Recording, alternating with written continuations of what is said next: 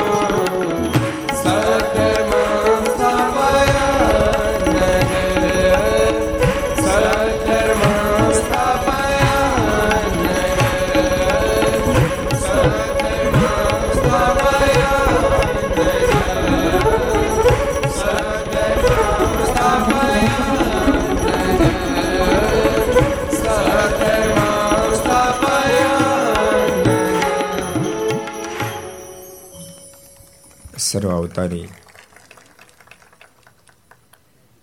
ભગવાન શ્રી હરિની પૂર્ણ કૃપાથી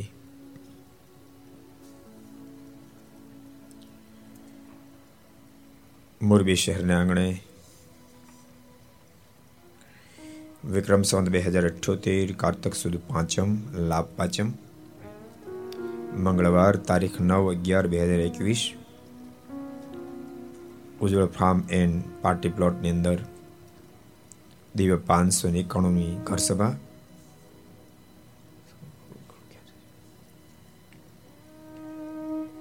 અંતર્ગત Shri Haricharitra Chintamani Aastha channel Aastha Bhajan channel Laksh channel Kartavya channel Sardar Katha YouTube Laksh YouTube કર્તવ્ય YouTube ઘર સભા યુટ્યુબ આસ્થા ભજન વગેરેના માધ્યમથી ઘેરે બેસી ઘર સભાનો લાભ લેતા સર્વે ભાઈ ભક્તજનો, સભામાં ઉપસ્થિત પૂજ્ય સંતો, વરિષ્ઠ તમામ ભક્તો અન્ય તમામ ભક્તોને ખૂબ એજથી જાદા કે જય સ્વામિનારાયણ, જય શ્રી કૃષ્ણ, જય શ્રી રામ, જય હિન્દ, જય ભારત. કેમ છો? મોજમાં?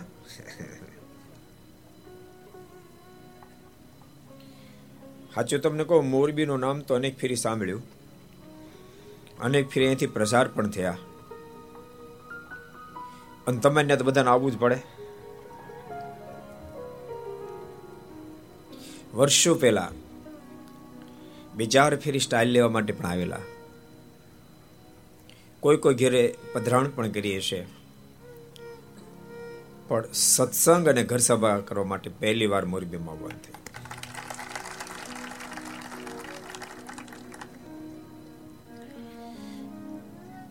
મોરબીને આખી દુનિયા ઓળખે.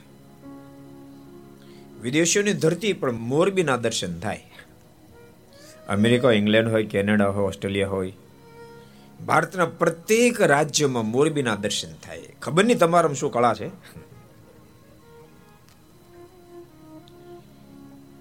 મોરબીના બધે દર્શન થતા. આજ તમારા થયા.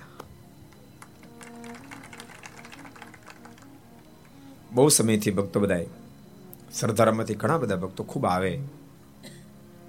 આગ્રહ વારંવાર કરતા સમય એક ફેરી ઘર સભા માટે, એકવાર સત્સંગ સભા માટે આવો. અમે કહેતા હતા, આવશું આવશું આવશું.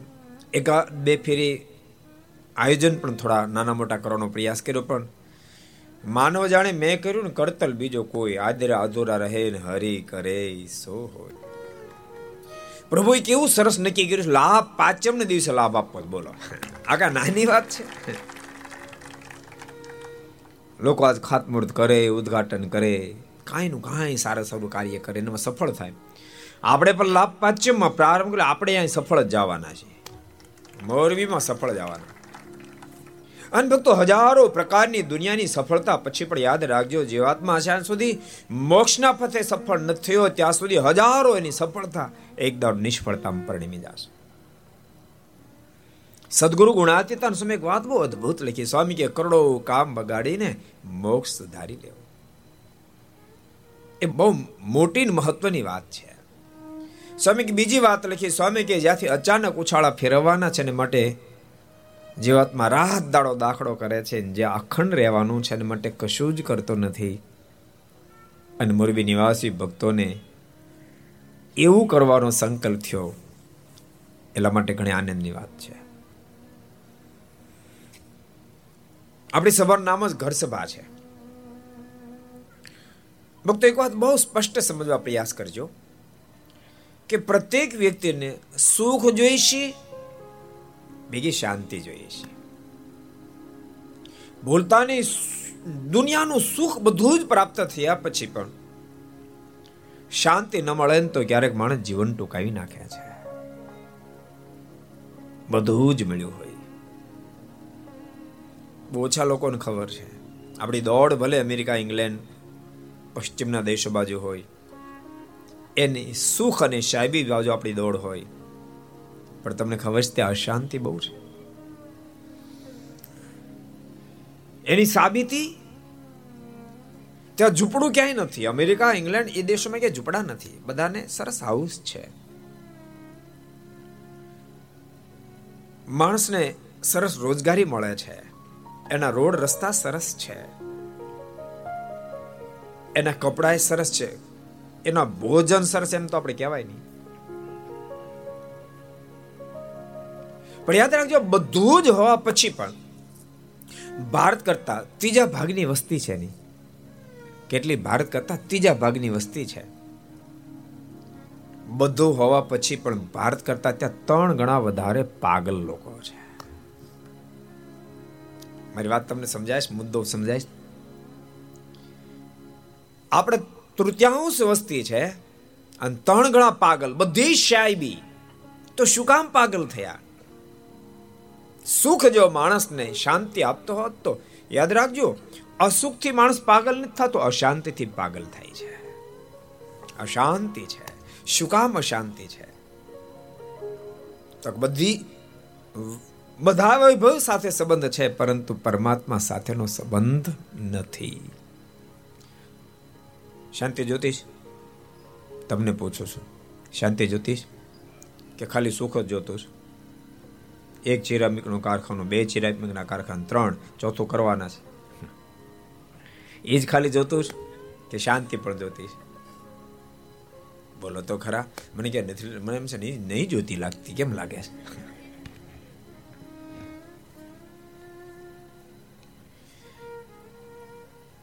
વખતે એક વાત કદી ન ભૂલો, કદી ન ભૂલો કે સુખનું નિકેતન પરમાત્મા છે. એ પરમાત્મા સાથે સંબંધ બાંધશો તો તમને શાંતિ થશે. શું કામ શાંતિ થશે? તો પરમાત્મા સાથે જેમ જેમ સંબંધ બંધાશે, સત્સંગનો જેમ જેમ જોગ થશે, તેમ તેમ વિચારધારા બહુ સરસ થશે. અને વિચાર દુઃખનું કારણ, વિચાર સુખનું કારણ છે. હમણાં દિવાળી ગઈ. અમીરના છોકરાઓ ફટાકડા ફોડતા હોય. ગરીબનો છોકરો પડખે કુકડું વાળે ઊભો હોય, શું કામ? મનમાં એમ થાય એ બધા કેવા ફટાકડા ફોડે આપણે નહીં. અવાજ તો બેન આવતો હોય ને. પણ મન નક્કી કરે આપણે નહીં. તમારા મનમાં થાય કે બિચારા ફોડવા ન મળે એટલે તો ઉદાસ થાય ને. હું તમને એક પ્રશ્ન કરું? કરું? તમારા બધા લગ્નમાં કોણ ફટાકડા ફોડતું તમે ફોડતા હતા? હે? તમે બોલો તો ખરા. તમે ફોડતા હતા બીજા ફોડતા હતા ને. પણ કોટો તમને આવતો હતો ને. શું કામ આવતો હતો ફટાકડા મારા છે બસ. એમ ગરીબનો છોકરો કુકડાને ઊભો એને બદલે એમ સંકલ્પ કરી નાખે તો. ફટાકડા બધા ફોડે પણ ફટાકડા મારા છે. તો અશાંતિ શાંતિમાં પલટાઈ જાય.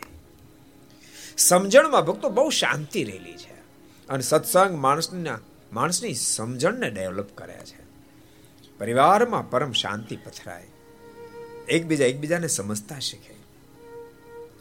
પતિ પત્નીને સમજે, પત્ની પતિને સમજી શકે. પુત્ર બાપને સમજે, બાપ પુત્રને સમજી શકે. ભાઈ બહેનને સમજે, બેન ભાઈને સમજી શકે. એકબીજાની વિચારધારાને સમજે એટલે પરમ શાંતિ. યાદ રાખજો, અશાંતિનું મૂળ સમજણ ફરે એટલે અશાંતિ. હું તમને કહું, અયોધ્યામાં કેટલી બધી શાંતિ હતી. કેટલી બધી શાંતિ. અને બધા એકબીજાને કેટલા બધા સમજીને ચાલતા હતા. અવધપતિ ત્રણેય પત્નીઓ કેટલા બધા સમજીને ચાલતા હતા. આવું દુનિયામાં તમને જોવા ન મળે. નિત્યમાં કઈ કઈ પ્રભુને પ્રાર્થના કરે, હે કૃપાનાથ, હે માલિક. તું બીજી ફેરી મને પુત્ર આપને તો રામ જેવો મને પુત્ર આપશે. પોતાના પુત્ર ભરત કરતા અધિક પ્રીતિ પ્રભુ રામની સાથે. મંથરા એ પ્રથમ વાર જ્યારે કહ્યું કે આવતીકાલે રામ રાજગાદીનો સ્વીકાર કરવાના, કઈ કઈ કંઠમાંથી સુવર્ણોનો હાર કાઢી અને મંથરાને અર્પણ કર્યો અને એમ કીધું, મંથરા, તો અદભુત દિવ્ય સમાચાર લાવી, સાંભળ. આજ તો માત્ર તને હાર આપું છું, પણ એકવાર મારો પ્રભુ રાઘવ અને જાનકી અયોધ્યાની ગાદી ઉપર બેસી જાય. હું, કૌશલ્યા અને સુમિત્રા ત્રણે એકવાર એની આરતી ઉતારી અને પછી તે જે સમાચાર આપ્યા છે, એના બદલામાં તને જોઈને તો મારી બે આંખો કાઢીને તને આપી દઈશ. તે શાંતિ કેટલી છે? તમે કલ્પના કરો ખાલી, શાંતિ કેટલી છે? કેટલી બધી અદ્ભુત વિચારધારા પણ એક મંત્રને વિચારધારા બદલી.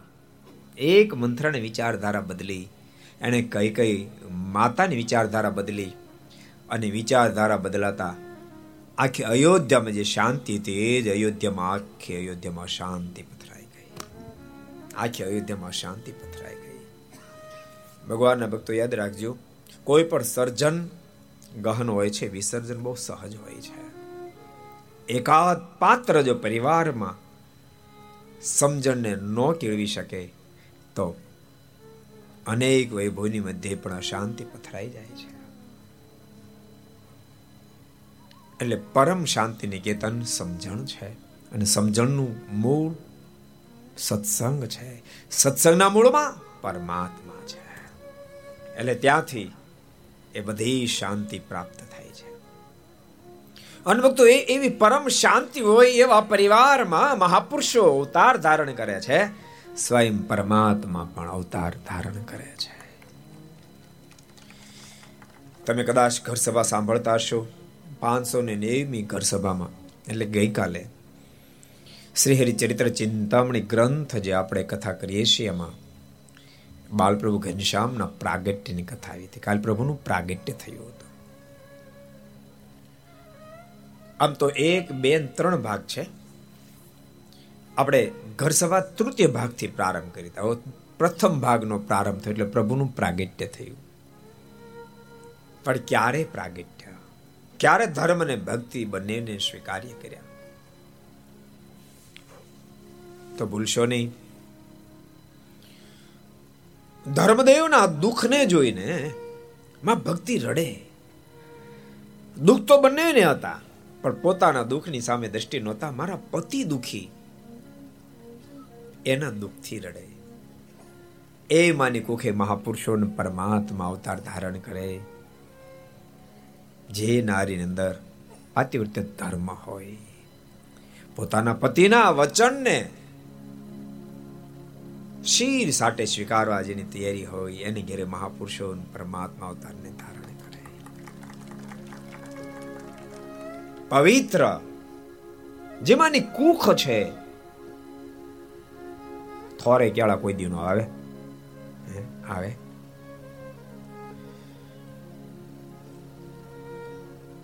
થોરે કેળા ના આવે એમ બાપ.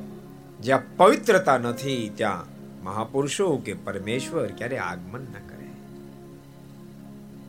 ગઈકાલે બહુ સરસ એ કથા સાંભળી હતી.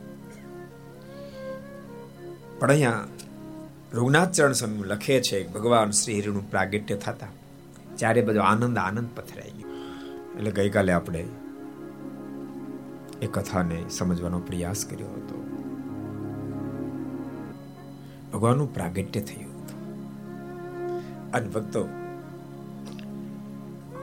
પરમાત્માનું પ્રાગટ્ય થયા પછી દુઃખ ક્યાં મળે કહો?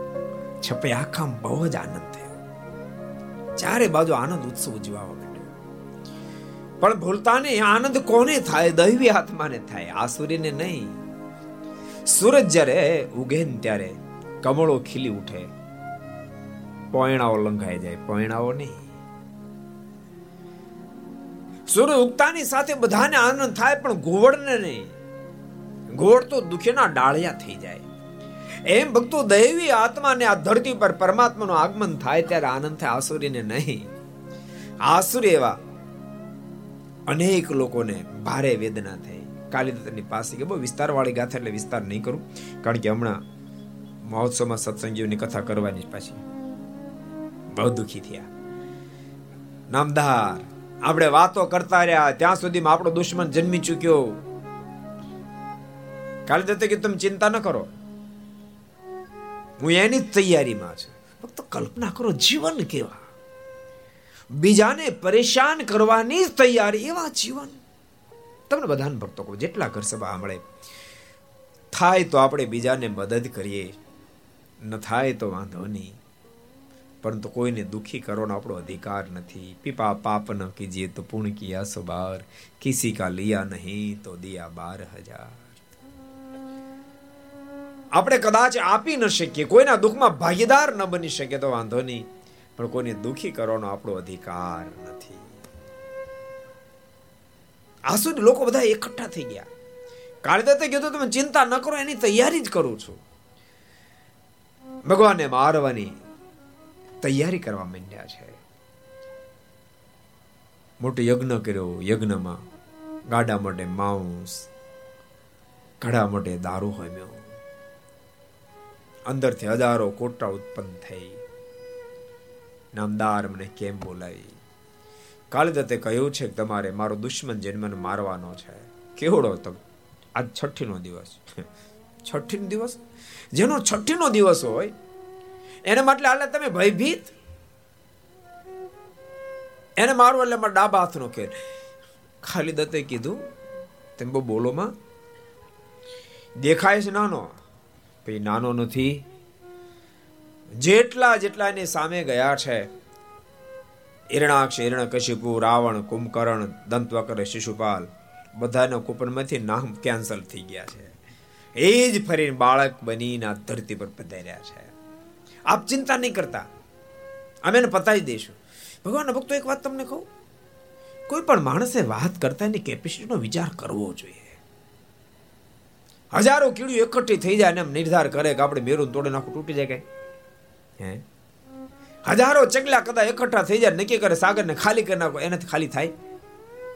તો કોટરા અને કૃત્યાથી ભગવાનનો કેમ વાંકો વાળ થઈ શકે? તેમ છતાંય મોટી મોટી બડાઈની વાતો કરવા માંડી. ભગવાનના ભક્તો વાત કરતા વિચાર કરો કે મારી કેપેસિટી કેટલી છે? કાલિદત્તની પાસે રજા લઈને ગઈ. બહુ વિસ્તારવાળી ગાથા છે. ધર્મને આંગણે આવી, પણ માં ભક્તિ દેવી તો મોજમાં બાલ પ્રભુ ઘનશ્યામને રમાડી રહ્યા છે. આ છઠ્ઠીનો દિવસ અનેક નારીઓ છઠ્ઠીનો મહોત્સવ કરીને પોતપોતાની ઘેરે ગઈ છે. પણ ઓચિંતામાં ભક્તિ દેવીને અવાજ સંભળાય મારી નાખો, એને મને આપી દો, એનો ગરમ ગરમ લોહી હું પી જાઈશ. માં ભક્તિ વિચાર કરવા લાગી અવાજ ક્યાંથી આવે? તે તો હજારો કોટરાનો કૂત્યાઓ ઘરની અંદર આવી ગઈ અને માં ભક્તિને કીધું, ભક્તિ દેવી, તારે જેને યાદ કરણ કરી લે આજ આ તારા પુત્રને મેં જાનથી મારી નાખશું. પણ માં ભક્તિનું રૂવાડું ફરક્યું નહીં. જરાય ડર ન લાગ્યો. ભક્તો કથા એ બતાવે છે, જે નિર્ભય થવું હોય. થવું છે ને? જે નિર્ભય થવું હોય. એને પરમાત્માનો સંબંધ બાંધવો. એ નિર્ભય થઈ જાય. અને તમારો તો અમરેલીનો ઇતિહાસ છે. આપણે ક્યાં દૂર જવું આ મોરબીનો ઇતિહાસ આપણે ક્યાં દૂર જવું દેદલ ભગતનો પ્રસંગ તમે સાંભળ્યો છે બહુ મોટા મહાન ભક્તરાજ. ભગવાન સ્વામિનારાયણ પરમ એકાંતિક ભક્ત દેદલ ભગત મોરબીમાં થયા. બધાને કદાચ મને છે ખબર નહીં હોય. કેટલા જણા ખબર? હું વાત કરો તો કેટલા ખબર? કેટલાને ખબર? આટલા ભક્તોને ખબર. સારું થયું મેં પ્રસંગ કીધો. હવે બધાને ખબર પડશે. બહુ મહાન ભક્ત દેદલ ભક્ત થયા. ચારણ જ્ઞાતિમાં. ભગવાન સ્વામિનારાયણ એકાંતિક ભક્ત અને રાજકવિ. એના મોરબીના રાજકવિ. પણ દેવદલ ભગતની પ્રશંસા, એની મહત્તા એ અમુક દ્વેષેલા લોકોથી સહન નથી બીજા નંબરમાં ભગવાન સ્વામિનારાયણ સાથે જે લોકોનો દ્વેષ હતો, એના મનમાં નક્કી થયું કે કોઈ પણ ભોગે દેદલને હેરાન કરી નાખો એમ. ભગવાનના ભક્તો યાદ રાખજો, જેણે કોઈએ ભગવાન ભજવાય જેને કોઈ સારા કાર્ય કરે ને સહન કરવું પડે કરવું પડે ને કરવું જ પડે. યાદ રાખજો, એ પછી ભગવત સંબંધી હોય તો ભલે, સામાજિક સારા કાર્ય હોય તો ભલે, સહન કર્યા વિના કોઈ દી સારું કાર્ય થતું જ નથી, કોઈ દી ભગવાન ભજાતા જ નથી. તમે તમે ટ્રાય કરજો. કોઈ પણ તમે સારું કામ કરો, તો પણ લોકો એમાંથી ખોટ કાઢનારા મળશે મળશે મળશે. અરે, તમે એક મંદિર નિર્માણ કરાવો, ગામના લોકો ભેગા થઈને, એમાં જે પ્રવૃત્ત થયા હોય, એને પોતાના ખીચાની ટિકિટ ભાડા ખર્ચ્યા હોય. ગમે ત્યાં દોડધામ કરી હોય અને ખીચાના પાંચ પચીસ હજાર કે લાખ ખર્ચ્યા હોય, તો એ વાતો કરનાર એમ કે અડધા ખાઈ ગયો. લેતા જાઓ. તમે સ્કૂલ કરો, દવાખાનું કરો, કોઈ પણ સારું કામ કરો. હા, સજ્જન લોકો તમારી પ્રશંસા કરશે. સજ્જન લોકો એમ કે બહુ સરસ કર્યું. પણ બધી બાજુથી પ્રશંસા મને મળે એ વાત તો ભૂલી જ જવાય નહીં. સમય એવો પ્રસંગ બહુ સરસ લખ્યો. તમે કદાચ સાંભળ્યો હશે. એક ફેરી કૈલાસપતિ ને માં ભવાની બંને આમ આમ ફરવા માટે નીકળ્યા. કૈલાસપતિ પોઠિયા પર બેઠા હતા. ભવાની દેવી નીચે ચાલ્યા જતા હતા. અને સહજ પતિવ્રતા નારી એટલે પોતાના પતિના સુખને વધારે અપેક્ષા રાખે એટલે કૈલાસપતિ પોઠિયા પર બેઠા હતા. માં ભવાની નીચે ચાલ્યા જતા હતા. મેં ગામ આવ્યું ગામ હોય ને બે ચાર પાંચ તો હોય જેવા. ઈ જોઈ ગયા. એટલે પરસ્પર વાતો કરવા મળે. ઓહો આને કઈ દયા છે? ઓલી બિચારી નારી નીચે ચાલી જાય છે અને પોતે અપોઠિયા પર ચડી બેઠો છે ગામ બહાર નીકળ્યા પછી કૈલાસપતિએ ભવાની દેવીને કીધું, દેવી, એની વાત સાચી છે. એક કામ કરો, તમે પોઠિયા પર બેસી જાઓ, હું નીચે હાલી આવું. લોકોને શંકા ન થાય ને, લોકોને વાત કરવાનો મોકો ન મળે. ભવાની દેવી કે, વાંધો નહીં. ભવાની દેવી પોઠિયા પર બેઠા અને કૈલાસપતિ નીચે હાલ્યા જતા. બીજું ગામ આવ્યું. અહીંયા બે પાંચ તો બેઠા હતા. એ માળો ખરો માણા છે. એને તો બહુ કડક શબ્દ કીધા. આ આ બૈરાને પોઠિયા પર બેહારીને પોતે હેઠો આલો જાય છે કે. આને કાંઈ ભાન છે? કૈલાસપતિ ગામની બહાર નીકળીને ભવાની દેવની કંઈક દેવી આમાં જરા ખરખું નથી આવતું. આપણે એક કામ કરીએ, આપણે બે પોઠિયા પર બેસી ગયા બે પોઠિયા પર બેઠા. ત્રીજું ગામ એ કે હાવ દયા વગીને છે મારે કે, બે પોઠિયા પર બેસી ગયા ભવાની દેવીને કૈલાસપતિ બહાર નીકળીને કે મળો, આમાંય સેટિંગ ન આવ્યું. આપણે એક કામ કરીએ, બે નીચે હાલ્યા જઈએ. બે નીચે મળ્યા હાલ, પણ કે પોઠ્યું હાલતો, ચોથું ગામ આવ્યું. એ કે માળા છે ને કે, આવો કેવો સરસ પોઠ્યું બે નીચે હાલ્યા જાય છે પછી કૈલાસપતિએ ભવાની દેવીને કીધું દેવી, દુનિયાને મોઢે ગવણા નહીં બનતા તમે ગમે તેમ કરો તો જેને ખોટ જ કાઢવી છે, જેને ખોટે, એ તો ખોટ જ કાઢે. એટલે ભગવાનના ભક્તો યાદ રાખજો, દુનિયા શું કહે છે એની સાથે તમે જોઈને હરક સ્વપ્ન નહીં પામશો. તમારા દિલને પૂછજો, તમારું દિલ શું કહે છે એ જ વાત ફાઈનલ દિલને પૂછજો. અને તમારું દિલ જે વાતને એક્સેપ્ટ કરે બોલતા નહીં, તમારું દિલ જે પ્રણામ આપી શકશે, દુનિયામાં કોઈ નહીં આપી શકે. તમારું હૃદય એમ કહે કે હું સહી છું, પછી દુનિયા આખી ભલે જૂઠા કહે. તમારું હૃદય એમ કહે કે હું મોક્ષના પથે પાર ઉતરી જાઉં, દુનિયા ભલે પોસાય તે કહે. દુનિયાને મોક્ષ નથી આપવાનો. યાદ રાખજો. તમારો દિલ જ્યારે આ પાડશે ને ત્યારે દિનો નાથ મુક્તિ આપનારો છે. દિનો નાથ મુક્તિ આપનારો. એમ નક્કી કરશો તો તમે સારા કાર્યમાંથી પાછા હટશો, નહીતર સારા સારા કાર્ય પણ માણસ છોડી દે. બાકી જેટલા જેટલા મહાપુરુષો થયા છે ને, બહુ દાખલાઓ કર્યા. પછી સામાજિક કાર્યમાં મહાપુરુષ થયા હોય તોય ભલે, અને આધ્યાત્મિક પથે થયા હોય તોય ભલે, બધાને બહુ સહન કરવું પડ્યું છે. પણ સહન કરીને ભક્તો અંતે સફળતાને વેર્યા છે. દેદલ ભગત બહુ સારા ભગવાનના ભક્ત એટલે બહુ જ દ્વેષેલા લોકોને દ્વેષ જાગ્યો. અને અહીંના ઠાકોર મોરીબેન નરેશ, રવાજીને બહુ જ આડોળું ભરમાવાનો પ્રયાસ કર્યો, પણ રવાજી પણ બહુ સજ્જન વ્યક્તિ હતા. અને બીજી બાજુ ભક્ત દેદલની ખાનદાની અને એના કાર્યને, એની વફાદારી પોતે જાણતા હતા, એટલે બહુ ધ્યાન ના આપ્યું. પણ ભક્તો યાદ રાખજો, શબ્દ બહુ ભયંકર છે. એક વાર કોઈ કે, બે વાર કે, ત્રણ વાર કે, ચાર વાર કે, વારંવાર એક ને એક શબ્દ પડે ને પછી માણસની મોતી એ ટાઈપની થઈ જાય છે. બહુ વાર જ્યારે રવાજી ઉપર શબ્દો પડ્યા ને પછી રવાજીને પણ દ્વેષ પ્રગટ થયો. સ્વામી વાતો લખ્યું ને? સ્વામી કે, શબ્દો બહુ ભયંકર છે. ભગવાન ભક્તો સારું સાંભળવું. આદત પાડવી, સારું સાંભળવું, સારું જોવું. શું જોવું? શું ન જોવું? શું સાંભળવું? શું ન સાંભળવું? શું ખાવું? શું ન ખાવું? શું પીવું? શું ન પીવું? કોની સાથે બેસવું? કોની સાથે ન બેસવું? કોને મિત્ર બનાવવા? કોને મિત્ર ન બનાવવા? આ વિવેક માણસે શીખવો જોઈએ. આ વિવેક શીખી જાય, એના જન્મમાં કોઈ દી દુઃખ એન્ટ્રી ન કરી શકે. સ્વામી, એક વાત બહુ સરસ લખી. સ્વામી કે શબ્દ કેટલા ભયંકર છે. એક ભૂદેવને કોઈ શેઠે બહુ સરસ ગાય પેટાવી. એક એક વેત વેતના છળ એવી સરસ ગાય. એ ગાય લઈને દોરીને પોતાની ઘરે જતા હતા એમાં ચાર ધુતારા લોકો મળી ગયા. એ નક્કી કર્યું ગાયની પાસે ગાય પડાવી લેવી છે. થોડીક ગાય લઈને આગળ વધ્યા ને ત્યાં એક ધુતારો રસ્તામાં ઊભો હતો.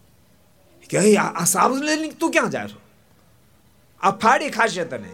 બોલે બુદ્ધે કે જરાક વિચારતો કે આ સાવજ છે? સાવજને શિંગડા હોય અને શિંગડા, જો. ભાડે દેખાય તને? એક એક વેત વેતના આસળ. આંધળો છો? ન નો માન તો કાંઈ નહીં છે હાવજ એમ કરી પેલો જતો રહ્યો. બુદ્ધિનું બહુ અસર નથી પણ થોડાક આગળ વધ્યા ને તે અડધી કિલોમીટર બીજો ઊભો તો ધૂતારો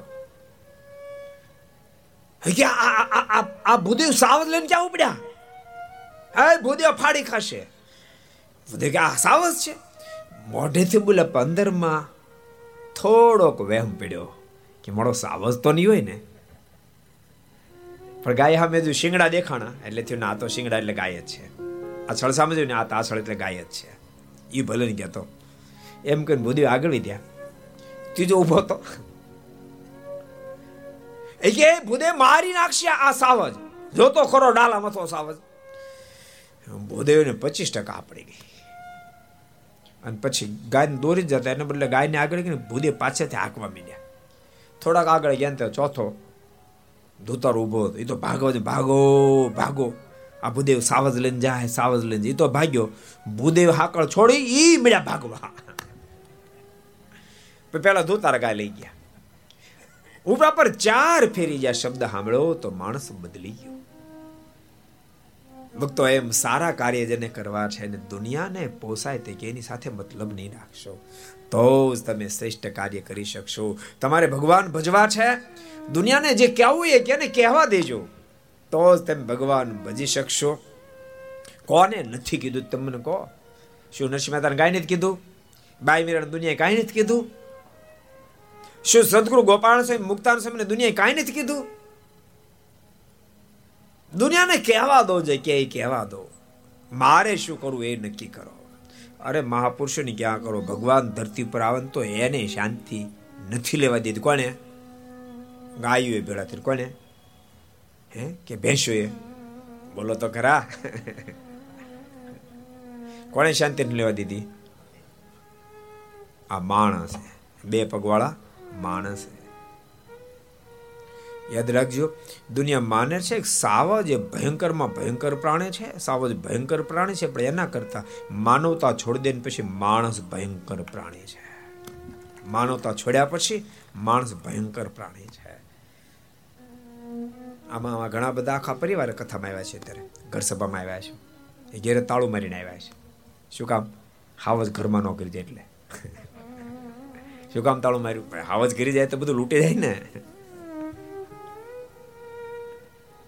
માર્યા છે ને તાળા? શું કામ તાળા માર્યા છે? યાદ રાખજો સાવજના ડરે નહીં, હાથીના ડરે નહીં, હડકાયા કૂતરાના ડરે નહીં. માણ જ્યારે માનવતા છોડી દે ત્યારે હડકાયા કૂતરા કરતા બદતર થઈ હડકાયા કૂતરા કૂતરા કરતા બદતર થઈ જાય.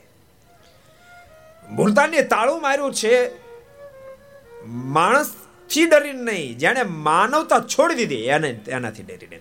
ભૂલતા નહીં. માનવતા છોડી દીધા પછી સાવજ કરતા ભયંકર હડકાયા કૂત્યા કૂતરા કરતા ભયંકર છે. જ્યાં સુધી માનવતા હોય ને ત્યારે બાપ માનવ જેવો કોઈ મહાન વ્યક્તિ નથી, માનવ જેવું કોઈ પ્રાણી નથી. આ ધરતી ઉપર જે માનવના પ્રેમને આધીન બની, તો પરમાત્માએ બાળક બનીને આવવું પડે. માણસ કેટલો મહાન હશે તમે કલ્પના કરો. કે ગાયના પ્રેમને આધીન બની ભગવાન નથી ધરતી પર આવતા. કઈ સાવજના પ્રેમને આધીન બની ભગવાન ધરતી પર નથી આવતા.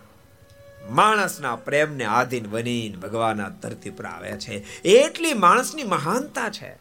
પણ માનવતા છોડ્યા પછી માણસ જેવું કોઈ પ્રાણી ભયંકર નથી. એટલે ભગવાનના ભક્તો, જ્યારે તમે શુભ કાર્ય કરો, પરમાત્માની આરાધના કરો, ભજન કરો, દુનિયાના બોલ સામે નહીં જોશો. દુનિયાના બોલ સામે જોશો, તમે ટ્રેક ચૂકી જાશો. ટ્રેક ચૂકી જાશો. વારંવાર શબ્દ જ્યારે પડ્યા ત્યારે રવાજીને પણ મનમાં સંકલ્પ થઈ ગયો અને રવાજી, દેદલ ભગતને પોતાની પાસે બોલાવ્યો. દેદલ ભગતને કહ્યું છે, દેદલ, સ્વામિનારાયણની કંઠી કાઢી નાખી. ઇતિહાસ નોંધ લીધી. દેદલ, આ સ્વામિનારાયણની કંઠી કાઢી નાખી. દેદલ ભગતના મોઢામાંથી શબ્દ નીકળ્યા છે, કંઠી તો નહીં નીકળી શકે. કંઠી નહીં નીકળી શકે.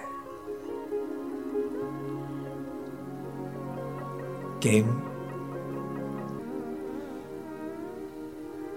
એ ક્યારેય નહીં ભૂલશો. કે જ્યારે તમે આધ્યાત્મિક પથમાં આગળ વધશો, તમે સારા કાર્યમાં આગળ વધશો, ત્યારે ઉપાધિઓ તો બહુ જ આવવાની. અને યાદ રાખજો, ઉપાધિ કરવાની તૈયારી હોય તો જ સારા કાર્ય બાજુ કદમ ઉઠાવજો. તો જ પ્રભુ આરાધના બાજુ તમારા કદમ ઉઠી શકશે. ને તો આગળ વધતા વધતા પીછે હટ કરશે. તમને કોઈ સાધુ સંતો કીધું કે ભાઈ રોજ મંદિરે જાજો. એક દિવસ જાશો અને બીજે દાડે કોક મળશે એમ કે, તું તો ભારે ભગતડો થઈ ગયો, બસ આપણું પૂરું.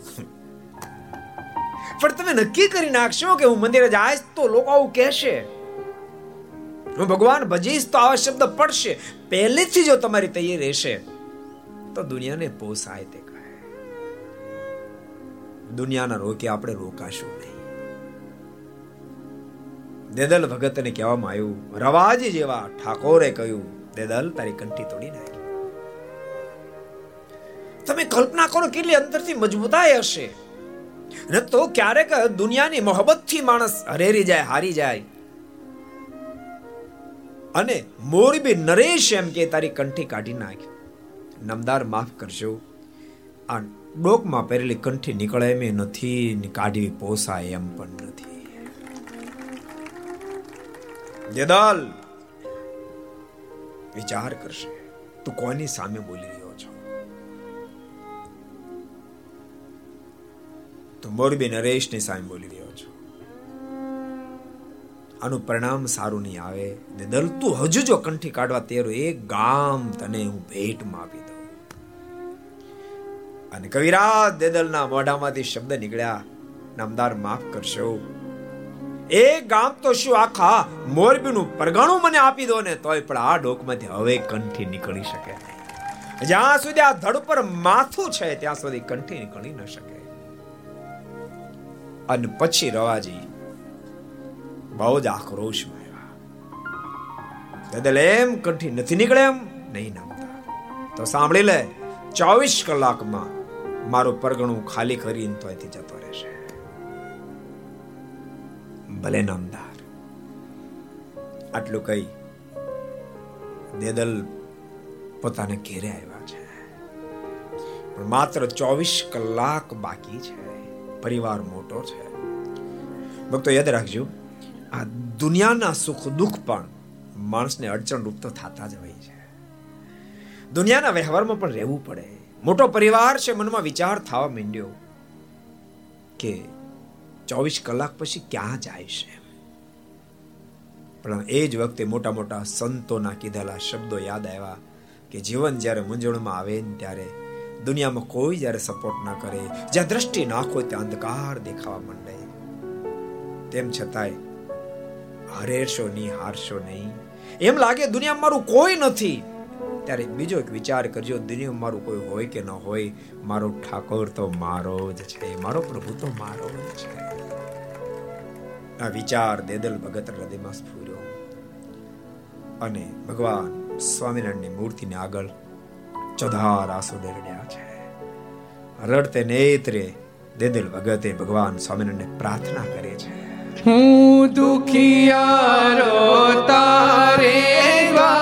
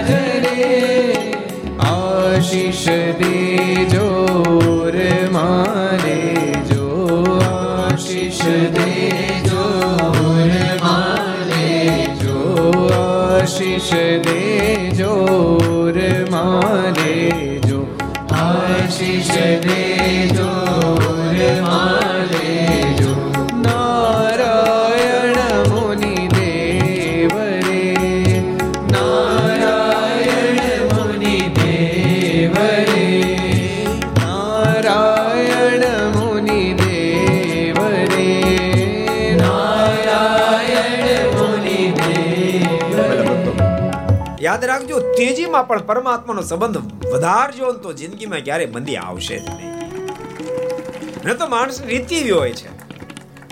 ભીમ આવે ત્યારે ભગવાનને યાદ કરે, સંભાળે. જરાક સરખું થાય ભગવાન ભૂલી જાય. દુઃખ મેં સુમરીન સબ કરે ને સુખ મેં કરે ને કોઈ યદિ જો સુખ મેં સુમરીન કરે તો બાપ દુઃખ કહા સે હોય, દુઃખ કહા સે ભીડમાં ભગવાનને સંભાળે. હળવાશમાં પણ ભગવાન સંભાળે તો ભગવાન ભીડ આવવા ન દે. ભીડ આવે તો ભગવાન ભેળા ભેળા રહે દેદલ એ સાનુકૂળ દેશકાળમાં ભગવાનને સાથે રાખ્યા છે. આ દેદલ ભગતને ભયંકર ભીડ આવી છે. આર્તનાથ નાથથી પ્રભુને પ્રાર્થના કરી રહ્યા છે, કૃપાનાથ માલી ચોવીસ કલાકની અંદર ઘર ખાલી કરવાનું છે. રવાજી રાય કોપ્યા છે મારા ઉપર. આટલો મોટો પરિવાર હું લઈને ક્યાં જઈશ? આંખોમાંથી આસોડાની ધારાઓ થઈ રહી છે. અને હૃદયમાંથી શબ્દો નીકળી રહ્યા છે, હે માલિક, તારા ભરોસે જીવન નૈયા, તારા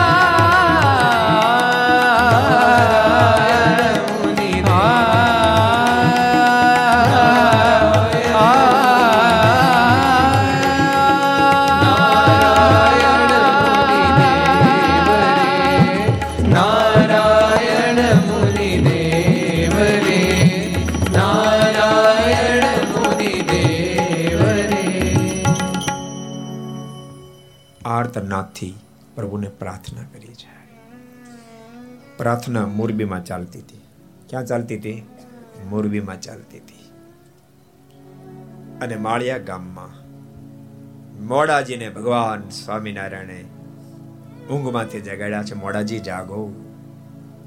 મારા ભક્તરાજ આજ આપત્તિમાં મોરબીમાં આવ્યા છે. તમે જાઓ. એને તમે માન સન્માનની સાથે તમારા રાજમાં લઈ આવો. એને તમે જમીન આપજો. એને તમે રાજગુરુ બનાવજો, એને ઘર વગેરેની વ્યવસ્થા કરજો, એને જે જોઈએ બધું આપજો, જાઓ. મારી આજ્ઞા છે. અને મોડાજીએ તુરંત જ અનેક ગાડાઓ સામાન લેવા માટે મોકલ્યા છે. એક પત્ર પણ લખ્યો છે.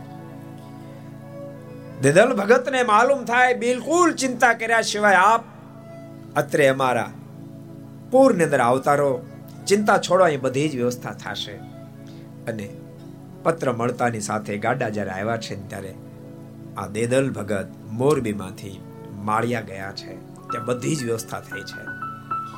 આ બાજુ ભક્તરાજને રૂપિયા પરિણામ એ આવ્યું. રવાજીના જન્મ અનેક સંકોટ આવવા લાગ્યા છે. રવાજીને પોતાને બહુ સજ્જન વ્યક્તિ હતા. મેં તમને પહેલા કહ્યું બહુ સજ્જન વ્યક્તિ હતા. પરંતુ બહુ શબ્દ જ્યારે સાંભળ્યા ને ત્યારે રવાજીના ઉપર એ શબ્દ અસર કરી. રવાજીને પારાવાર પશ્ચાતાપ થવા માંડ્યો. નક્કી થયું હૃદયમાં કે ભક્તરાજ દેદલ ભગત મેં દુભ્ય એનું જ આ પરિણામ છે. ભગવાન સ્વામિનારાયણને પ્રાર્થના કરી કૃપાના તમારા ભક્ત મેં દુર્વ્યા છે, મારા પર રાજી થાવ ભગવાન સ્વામિનારાયણે એને પણ દર્શન આપ્યા સ્વપ્નમાં કહ્યું. રવાજી, ચિંતા ન કરો, તમે ફરી વાર જાઓ અને દેદલ ભગતને મોરબીમાં લાવો. તમે સર્વ રીતે સુખ્યા થશો. મહારાજને સ્વપ્નમાં કહ્યું, પણ કૃપાનાથ, હવે ભગત આવે નહીં. ભગવાન સ્વામિનારાયણ કીધું, તમે ચિંતા છોડો, ભગતને કહું છું. બીજી બાજુ ભગવાન શ્રી હરિએ દેદર ભગતને દર્શન આપીને કહ્યું છે કે, તમને તેડવાને માટે તેડું જ્યારે આવે ને, રવાજીનું ત્યારે ફરીવાર તમે મોરબીમાં જાજો. મારા તમને આશીર્વાદ છે, તમે સર્વ રીતે સુખિયા થશો ભગવાનના ભક્તો, માણસ ક્યારેક ક્યારેક કદમ ઉઠાવે ત્યારે વિચાર ન કરે, પરિણામ આવે ત્યારે માણસ પસ્તાય. બાઈ મીરાની સાથે રાણાએ નહીં કરવાનું ઘણું બધું કર્યું. મારી નાખવા સુધીના પ્રયાસો કર્યા. બાઈ મીરાએ મેવાડનો ત્યાગ કર્યા પછી મેવાડની બહુ ભયંકર પોઝિશન નિર્માણ થઈ. ઇતિહાસે બહુ અદ્ભુત નોંધો લીધી છે. રાણાએ પારાવાર પશ્ચાતાપની સાથે બાઈ મીરાને પત્રો લખ્યા છે. મારી, મારા ગુનાને માફ કરો, ફરીવાર મેવાડ પધારો મેવાડ પધારો મેવાડ પધારો. વારંવાર પત્ર જ્યારે મળ્યા ત્યારે બાઈ મીરાએ તુલસીદાસજીને પત્ર લખ્યો છે. ભક્તો, બધા સમકાલીન મહાપુરુષો થયા. મારે શું કરવું હવે? હું મેવાડ જાઉં? મારી ઈચ્છા દ્વારકા જવાની છે તો દ્વારકા જાઉં. સંત તુલસીદાસ જવાબ લખ્યો છે કે તમારું હૃદય જેમ કબૂલ કરતો એમ કરો અને સાંભળો. જ્યાં પ્રભુની સાથે પ્રીત ન હોય, ત્યાં જઈને આપણે શું કામ છે? અને સમાચાર મળતાની સાથે, પત્ર મળતાની સાથે બાઈ મીરા દ્વારકા ગયા છે. દ્વારકા દેશને કહ્યું છે, માલિક, હું આવી ગઈ તારી પાસે. દ્વારકાધીશે પણ મૂર્તિમાંથી પ્રગટ થઈને કહ્યું છે, બાઈ, મીરા તો હું પણ રેડી છું. અને બાઈ મીરાને પોતાના સ્વરૂપમાં પ્રભુએ સમાવી લીધા છે મેં ઇતિહાસને નોંધ લેવી છે. ભક્તો, દુઃખમાં એ જ વ્યક્તિ હરેર શેની શનિ યાદ રાખજો, કરોડોપતિ હોય કે અબજોપતિ હોય, આપત્તિ વિપત્તિમાં ગોટો વળી જાય. એ જ નિર્ભય રહી શકે જેનો સંબંધ પરમાત્મા સાથે જેને ભગવાન ઉપર ભરોસો હોય. બાકી એક નહીં, પાંચ પાંચ બોડીગારો ફરતા ફરતા હોય ને તો માણસ અંદરથી ભયમાં જ હોય, ભયમાં જ હોય. ભૂલશો ને એ જ વ્યક્તિ નિર્ભય બની શકે. જે ભય રાખે પણ માત્ર એક પરમાત્મા.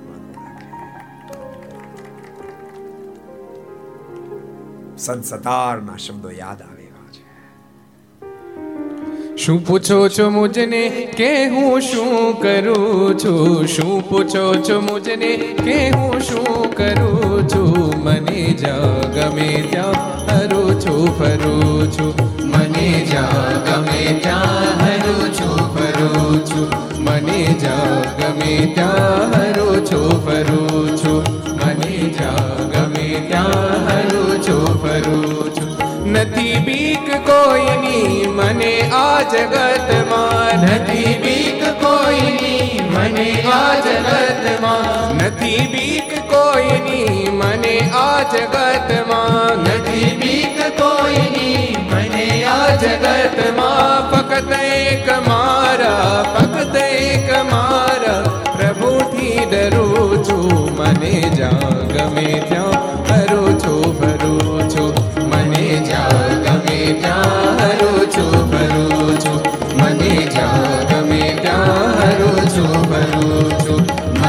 મને જા ગમે ત્યાં છું? ફરું છું મને જા ગમે ત્યાં હરું છું મને જા ગમે ત્યાં હરું છું ફરું છું તમને નિર્ભય થવું છે કે ભાઈમાન ભાઈમાં રહેવું છે? બોલો તો ખરા. નિર્ભય થવું કોઈથી ન ડરવું પડે એવું થવું યાદ રાખજો, કોઈથી ન ડરવું તો એક આનાથી ડરતા એક ભગવાનથી ડરતા રહેજો. દુનિયામાં કોઈની તેવડ નથી, તમને ડરાવી શકે. દુનિયામાં કોઈની તેવડ નથી, તમને ડરાવી શકે. શું પૂછો છો મુદને કે હું શું કરું છું? સંસતારના શબ્દો. સંસતાર મુસ્લિમ પણ પાછળથી ભગવાન કૃષ્ણના પરમ ભક્તરાજ બન્યા. શું પૂછો છો મુજને કે હું શું કરું છું? મને જ્યાં ગમે ત્યાં હું હરું છું કરું છું. નથી બીક મુજને કોઈની આ જગતમાં. ફક્ત એક મારા પ્રભુથી ડરું છું. શું પૂછો છો મુજને કે હું શું કરું છું? આપણે બહુ સરસ પ્રસંગ જોતા હતા. કોટડા અને કૃત્યાયમાં ભક્તિ દેવીને ડરાવવાનો ખૂબ પ્રયાસ કર્યો. પણ જેની ગોદમાં અબજો બ્રહ્માંડના માલિક ખેલતા હોય કોની તેવડ છે એને ડરાવી શકે. કઈ આપત્તિ વિપત્તિ એને દુઃખ પમાડી શકે. વો શમા ક્યાં બુજે? વો શમા ક્યાં બુજે? જિસકી રોશન ખુદા કરે. બાપ, કયા વાયુની તાકાત છે, કયા વાયુની તાકાત છે જેની બાજુ બેઠો બેઠો સ્વયં ઠાકોરજી વાટને સંકોરતો હોય, એ વાટને ઓલવવાની દુનિયામાં કયા વાયુની તાકાત છે, કયા દુઃખની તાકાત છે, ભક્તને ભય ઉપજાવી શકે. માટે ભગવાનના ભક્તો ખૂબ ભગવાનમાં પ્રીતિ કરજો, ભગવાનના, ભગવાનમાં વિશ્વાસ વાળા થાજો. અને તમને એક વાત કહું તમારા પરિવારમાં પણ રેડજો બહુ સ્પષ્ટ તમને કહું છું. તમારા સંતાનને માટે સંપત્તિનો બહુ ચિંતા તમે નહીં કરતા. બહુ નહીં કરતા. એટલા માટે કહું છું કે એ તમારા કરતા અનેક ગણા રૂપિયા કમાઈ લેશે સીધો હિસાબ, તમારા બાપ દાદા કમાણા કરતા તમે જાજુ કમાણા ન કમાણા? કે નથી કમાણા? કમાણા તો તમારા કરતા છોકરા જાજુ કમાશે. ધનની ચિંતા નહીં કરતા, એના સંસ્કારની ચિંતા કરશો, એના સંસ્કારની ચિંતા કરશો. ક્યારેક ક્યારેક આપણે આંધળી દોઢ ધનની પાછળ મૂકી દઈએ. બાળકો પર લેશ માત્ર આપણે ધ્યાન ના આપીએ. એના સંસ્કાર સામે જોઈએ. નહીં કેટલા વાલીઓ તો એવા છે, એનો દીકરો કે દીકરી કેટલા ભણે છે, એ એને ખબર નથી. બોલો. જેને પોતાનું સંતાન શું કરે ખબર નથી, એ સંસ્કાર ક્યાંથી રેડશે? અને ભૂલતા નહીં તમે એટલા બધા પશ્ચિમના ડાળમાં ઢળી નહીં જાતા. તમે ખુદ ભૂલી જાઓ હું કોણ છું? ખુદ ભૂલી જાઓ હું કોણ છું? જિંદગીમાં ક્યારે ભૂલતા નહીં હિન્દુસ્તાનનું સંતાન છું, ભારત દેશનું સંતાન છું? જે દેશની અંદર એક અનેક મહાપુરુષો અવતાર ધારણ કર્યા. ભૂલતા ને આ ધરતી કોઈ સામાન્ય નથી. આ ધરતીની તાકાત છે. આ ધરતી બાપ સ્વયં ભગવાનને પણ ધરતી પર લાવવા માટે મજબૂર કરે. આ ધરતી છે સંતાન ક્યારે ક્યારે બોલતા નહીં. એટલે એટલા બધા પાગલ નહીં ધન સંપત્તિ બની જતા.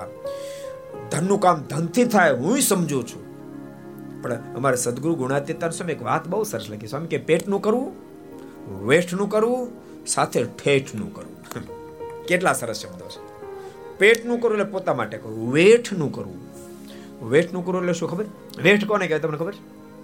કેટલાને ખબર વેઠ કોને કહેવાય? ઊંચા હાથ કરો કેટલાને ખબર? પાંચ દસ જણા ખબર છે વેઠ કોને કહેવાય. તમને ખબર છે? રાજાશાહી જ્યારે ને રાજાશાહી એ વખતે ખેડૂત લોકોને રજવાડા તરફથી કહેણ આવે કે આવતીકાલે તમારે માટી ફેરવા માટે આવવાનું છે. એટલે ગાડું, બળદ, પાવડો, કોદાળી, ત્રિકમ ઘરના રોટલા. બધું લઈને જવાનું. અને બપોર સુધી અથવા તો સાંજ સુધી એ માટી એને ફેરવવાની. એમાંથી એક રૂપિયો આપવાનો હોય, ત્યાંથી મળે કાંઈ નહીં. સાંજ થાય ત્યાં ઠાકોર જરાક જોવા માટે આવે. એટલે પેલો બીજા સવારના ગાંઠના રોટલા ખાઈને, ઘરના રોટલા ખાઈને તૂટતો હોય સાંજ થાય ત્યાં ઠાકોર આટો મારવા આવે અને જોવે ને એમ કે ગોલકોને આવી માટે લાવે. એમ કે બે પાઠ ઠપકારે અને કાઢી મૂકે. અને ખેડૂત ગાડું લઈને ઘેરાવતો ત્યારે કોઈક સામે મળે કે, કઈ બાજુ ગયા હતા? કે, વેઠે ગયો તો હું કે, વેઠે ગયો તો એટલે તૂટી મરો તો વળતર ન મળે, એને કહેવાય વેઠ. યાદ રાખજો. આખી જિંદગી તૂટી મરેલા બાપાએ દાખલા કર્યા હોય તો છોકરો એમ કે, મારા બાપાને વ્યવહાર કરતા આવડ્યો ને શું કહેવાય? તૂટી મર્યા હોય બાપા. તો મારા બાપાને વ્યવહાર કરતા. અને કહેવાય વેઠ. તો કરવું પડે. સ્વામી કે પેટનું કરવું, વેઠનું કરવું અને ઠેઠનું કરવું. બોલતાની ત્રણમાંથી એક એમાં તમે કાચું રાખશો તો તમને પસ્તાવો થશે. પેટનું નહીં કરો, તમે તમે કાંઈ ન કર્યું. પરિવાર માટે કાંઈ નહીં કરો, તમે તમે કાંઈ ન કર્યું. એ વાત યાદ રાખજો. પેટનું નહીં કરો, તો એ પસ્તાવો થશે. વેઠનું નહીં કરો, તો પસ્તાવો થશે. પણ ઠેઠનું નહીં કરો તો મહા પસ્તાવતા થશે. માટે ડાહ્યા બની ઠેઠનું કરતા રહેજો એ ભલામણની સાથે ભક્તો કરસભાને આપણે વિરામ આપીએ છીએ. તો આવો જય જયકારની સાથે આપણે આજની ઘર સભાને વિરામ આપશું બોલો? સ્વામી નારાયણ ભગવાન. શ્રી હરિ કૃષ્ણ મહારાજ. શ્રી લક્ષ્મી નારાયણ શ્રી હરે નારાયણ શ્રી બાલકૃષ્ણ શ્રી રામચંદ્ર ભગવાન શ્રી કાષ્ટભંજન ઓમ નમઃ. પાર્વતી પતય હર હર મહા